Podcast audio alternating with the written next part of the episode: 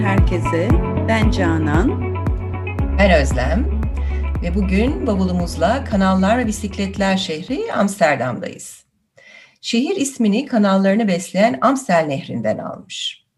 100 kilometreye yakın kanal, 90 adacık ve yaklaşık 1300 köprüden oluşan bir şehir Amsterdam arkadaşlar. Sanırım o yüzden de Kuzey'in Venedik'i diyenler var Amsterdam'a.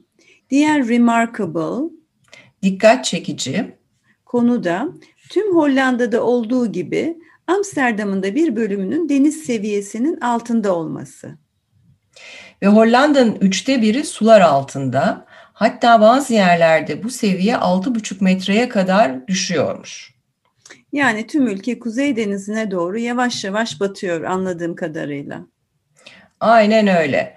Bundan dolayı da Life on Water su üstünde yaşam ile ilgili ev ve tekne mimarileri konusunda Hollanda çok ilerlemiş durumda. İklim değişiklikleriyle tüm dünyanın daha çok suya batacağını anticipate, öngörmek durumunda isek hepimizin Hollanda şehir sisteminden alacağı dersler olacaktır diye düşünüyorum ben Canan.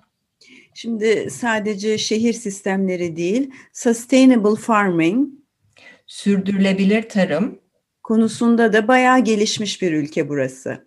Hollanda'nın topraklarının yarısından fazlası tarıma ayrılmış. Kısa bir göz gezdirdim istatistiklerine. 2019 yılında yaklaşık 95 milyar avroluk tarım ihracatı yapmışlar. En çok satılan ürünleri süt ve süt mamulleri, et ve sebze ve tabii ki de çiçek. Tabii çiçek deyince lale, süt deyince Hollanda inekleri, süt ürünleri deyince de Gouda peyniri geliyor insanın aklına ilk. Öyle doğru. İşte tam da bu ürünlerle küçük bir ülke olduğu halde Hollanda dünyanın ikinci büyük tarım ihracatçısı ve dünyanın ilk 20 ekonomisinin içinde. Evet. E, o zaman artık Hollanda'yı şimdilik bir kenara bırakalım ve şehrin tarihine kısa bir bakış atalım diyorum ben. Amsterdam 13. yüzyılda nehrin ağzında küçük bir balıkçı köyü olarak kurulmuş.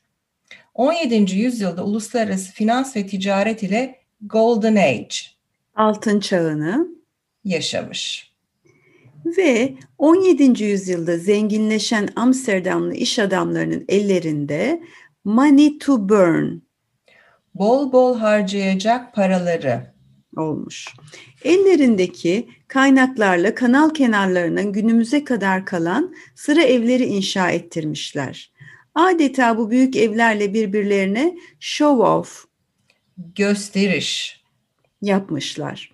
Bugün UN World Heritage Dünya Kültür Mirası kabul edilen kanal boyu evler işte bunlar. Ayrıca kanalları da yapılandırmışlar limana gelen ticari malların şehir içine su yoluyla rahatlıkla dağıtılmasını sağlamışlar bu kanallarla. Demek ki paralarını put to good use. İyiye kullanmışlar. Bu kanallara tekrar bakarsak en ünlüleri Herengrad, Prinsengrad ve Kaisergrad bugünkü hallerine o dönemde getirilmişler. Kanallar ulaşım için rahatlık getirmelerinin yanında etraflarına dizilen kafeler, barlar ve restoranlar ile sosyalleşmenin, eğlencenin de sembolü haline gelmişler.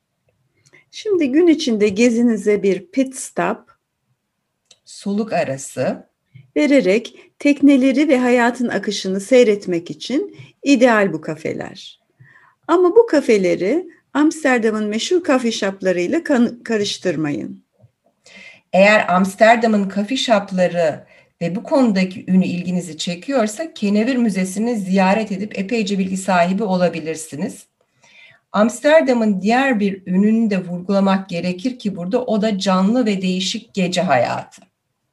Evet doğru. Şimdi ben konuyu değiştireyim. Ee, dünya ticaretinin Amsterdam'a diğer bir katkısı da Fusion Kitchen. Füzyon mutfak. Endonezya, Vietnam ve Güney Afrika gibi mutfaklarının gerek tek başlarına gerekse Avrupa mutfağı ile etkileşimlerini hemen her restoranda bulabilirsiniz. Amsterdam'a gelmişken kanal boylarında rehberli bir tekne gezisi yapmadan ve bu kadar su ve kanal demişken deniz mahsulleri yemeden de geçmeyin tabii ki. Evet, tekneyle kanal gezinizden sonra before you know it Farkına varmadan kendinizi müzeler bölgesinde bulacaksınız. Şimdi neler mi var bu küçük ama zengin bölgede? En bilinen üç tavsiyemiz olacaksa ben sanat ve tarih için Rijksmuseum, Vincent van Gogh eserleri için Van Gogh Museum, modern sanat ve tasarım için Stedelijk Müzesi diyorum. Evet, yani e, şehir müzesi. Ayrıca Royal Concertgebouw unutmayalım. Süper akustik sistemi var ve dünyanın sayılı konser salonlarından biri. Belki bir konser yakalarsınız. Şimdi Özlem başka aklına gelen neler var Amsterdam deyince? Ee, şimdi düşününce imaj ve renklerle çalışan birisi olarak tabii ki benim aklıma hemen turuncu renk geliyor. Turuncu ülkenin sembol rengi ve milli gururlarını signify, ifade ediyor.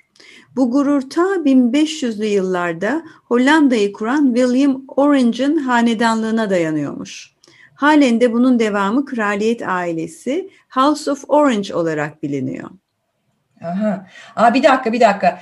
Diğer aklıma gelen ikonik sembolü de söylemek istiyorum. Bisikletler. Tabii kaçırmamamız gerekiyor. Ee, bu gezmeler sırasında aman bisikletlere dikkat, dikkat. Doğdukları günden beri bisiklet adeta vücutlarının bir parçası olan Amsterdamlılar bir yere yetişmeleri gerektiğinde put the pedal to the metal. Son sürat gidiyorlar.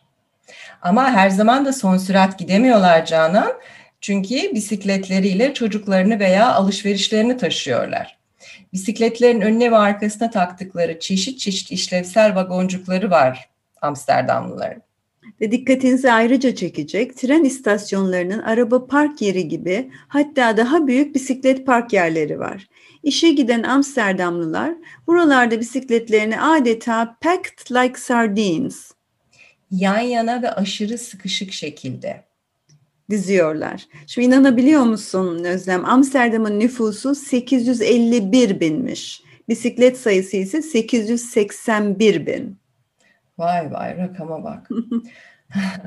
Hollanda'dan bahsederken diğer sembolleri de atlamayalım. Bunlar windmills, Rüzgar değirmenleri, clock tahta terlik, ve tulips. laleler. Bildiğiniz gibi ilk lale soğanları 16. yüzyılda bu ülkeye Osmanlı'dan getirilmiş.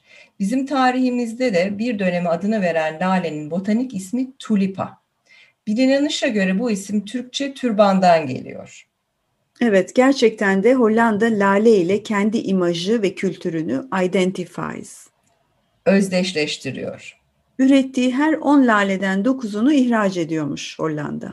Amsterdam'a bahar aylarında gelirseniz şehrin hemen dışındaki Keukenhof bahçelerini ziyaret edip 7 milyon rengarenk lalenin arasında kendinizi kaybedebilirsiniz. Renk harmonisi yani. Evet her zaman gibi konularımız bitmez ama zamanımızın sonuna geldik. Bölümümüzü sonlandırırken deyimlerimiz üzerinden bir kez daha geçelim. Umarım dedim çünkü yani bir küçük kapı araladık diyecektim. Kapı aralayabilmiş olduk Amsterdam'a. Evet bir kapı aralamak amacımız zaten. Evet başlıyorum o zaman. Remarkable, Dikkat çekici, Life on Water, su üstünde yaşam, Anticipate, öngörmek, Sustainable Farming, sürdürülebilir tarım, Golden Age, altın çağı, Money to Burn, bol bol harcayacak parası olmak, Show Off, gösteriş yapmak, Put to Good Use, iyiye kullanmak, UN World Heritage, dünya kültür mirası, Pit Stop, bir soluk arası, Fusion Kitchen, füzyon mutfak, Before You Know It, farkına varmadan, Signify, ifade etmek, Put the Pedal to the Metal, son sürat gitmek, Packed Like Sardines, yan yana ve aşırı sıkışık şekilde, Windmill, rüzgar değirmeni, cloak, tahta terlik, tulip, lale, identify. Özdeşleştirmek. Evet, bu programımızın da sonuna geldik. Bir dahaki şehrimizde buluşmak üzere. Hoşça kalın. Hoşçakalın. Bir dahaki sefere buluşmak üzere. Güzel ve neşeli günler diliyoruz.